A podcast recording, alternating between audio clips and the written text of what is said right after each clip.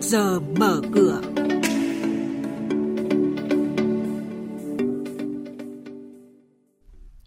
Thưa quý vị, ở những tin tức cập nhật có trong trước giờ mở cửa hôm nay như là cao su Phước Hòa dự kiến thêm một năm lãi lớn, ờ, Senland đặt kế hoạch ờ, doanh thu tăng trưởng 52%, Perfecto bán sạch gần 30 triệu cổ phần thủy điện Vĩnh Sơn sông Hình thu về trên 500 tỷ đồng. Bây giờ thì biên tập viên Hà Nho sẽ thông tin chi tiết. Vâng thưa quý vị và các bạn, Cao su Phước Hòa, mã PHR vừa công bố biên bản và nghị quyết Đại hội đồng cổ đông thường niên năm 2019 với chỉ tiêu kinh doanh tổng doanh thu tăng nhẹ 2.192 tỷ đồng. Lợi nhuận sau thuế đạt 997 tỷ đồng, tăng gần 60% so với năm trước, cổ tức ở mức tối thiểu 40%.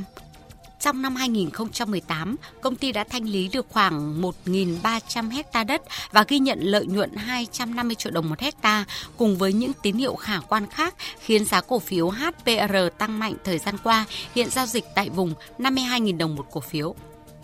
Công ty cổ phần bất động sản Thế Kỷ mã chứng khoán CRE vừa công bố báo cáo thường niên năm 2018, năm đầu tiên công ty đưa cổ phiếu lên niêm yết trên sàn thành phố Hồ Chí Minh. Theo báo cáo, doanh thu năm 2018 đạt 1.678 tỷ đồng, tăng 51% so với năm 2017. Lợi nhuận sau thuế đạt 320 tỷ đồng, tăng trưởng 26% so với lợi nhuận đạt được của năm 2017. Công ty này cũng đặt kế hoạch lãi trước thuế trên 562 tỷ đồng của năm nay và tăng 40% so với cùng kỳ công ty trách nhiệm hữu hạn Perfortu thông báo đã hoàn tất bán hơn 29,23 triệu cổ phiếu VSH của công ty cổ phần Thủy điện Vĩnh Sơn Sông Hinh, tương ứng với 14,17% tổng số cổ phiếu có quyền biểu quyết đang lưu hành của công ty. Giao dịch thực hiện ngày 25 tháng 3 năm nay theo phương thức thỏa thuận với giá thỏa thuận bình quân là 17.500 đồng một cổ phiếu, thu về hơn 511 tỷ đồng. Sau giao dịch này thì Pfetu không còn là cổ đông lớn của Thủy điện Vĩnh Sơn Sông Hinh.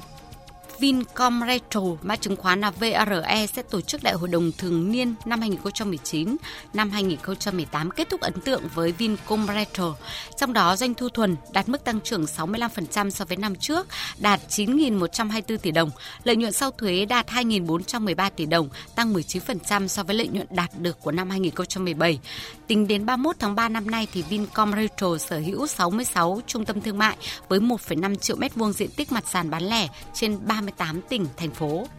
Với kết quả đạt được này thì Hội đồng Quản trị công ty trình phương án phân phối lợi nhuận năm 2018, trong đó dự kiến chia cổ tức bằng tiền tỷ lệ 10,5% thời gian thực hiện trong quý 2 năm nay. Thưa quý vị và các bạn, thông tin cuối cùng là vào ngày mùng 2 tháng 4 tới đây, tức là ngày mai, công ty cổ phần sợi Thế kỷ mã chứng khoán SDK sẽ tổ chức đại hội cổ đông thường niên năm 2019. Hiện công ty đã công bố tài liệu dự kiến trình đại hội lần này. Năm 2018, sợi Thế kỷ đạt 2.408 tỷ đồng doanh thu, tăng 21,1% so với năm 2017. Lợi nhuận trước thuế đạt 199 tỷ đồng và lợi nhuận sau thuế đạt 178,3 tỷ đồng, tăng mạnh đến 79% so với lợi nhuận đạt được của năm 2017 và vượt đến 41,7% chỉ tiêu lợi nhuận được giao cho cả năm. Phân tích về các lợi thế của nhóm ngành dệt may trên thị trường, đặc biệt là sợi thế kỷ, tiến sĩ Đỗ Thái Hưng, giám đốc nghiên cứu và tư vấn doanh nghiệp công ty chứng khoán Đại Nam phân tích. Nhóm ngành dệt may thì đặc biệt những doanh nghiệp mà có thể chủ động được khép kín độ tự chủ về cái quy trình sản xuất hoàn thiện một sản phẩm dệt may càng cao thì mức độ ưu đãi thuế càng lớn. Chính vì thế, những cái doanh nghiệp liên quan đến sợi và bông đang là những cái doanh nghiệp và sẽ là những cái doanh nghiệp được hưởng lợi rất lớn trong nhiều năm nữa. Đặc biệt, tiêu biểu chúng ta có thể thấy như, ví dụ như doanh nghiệp như sợi thế kỷ, họ đã một phần chủ động tìm đến những đối tác nằm trong cái hiệp định tự do thương mại, ví dụ như Nhật Bản hay là Hàn Quốc đặc biệt trong năm nay thì cái tiềm năng tăng trưởng của những doanh nghiệp như sợi thế kỷ sẽ còn lớn hơn nữa khi họ có thể đẩy mạnh thêm những thị trường mới, có thể ví dụ như là Mexico trong khối CPTPP.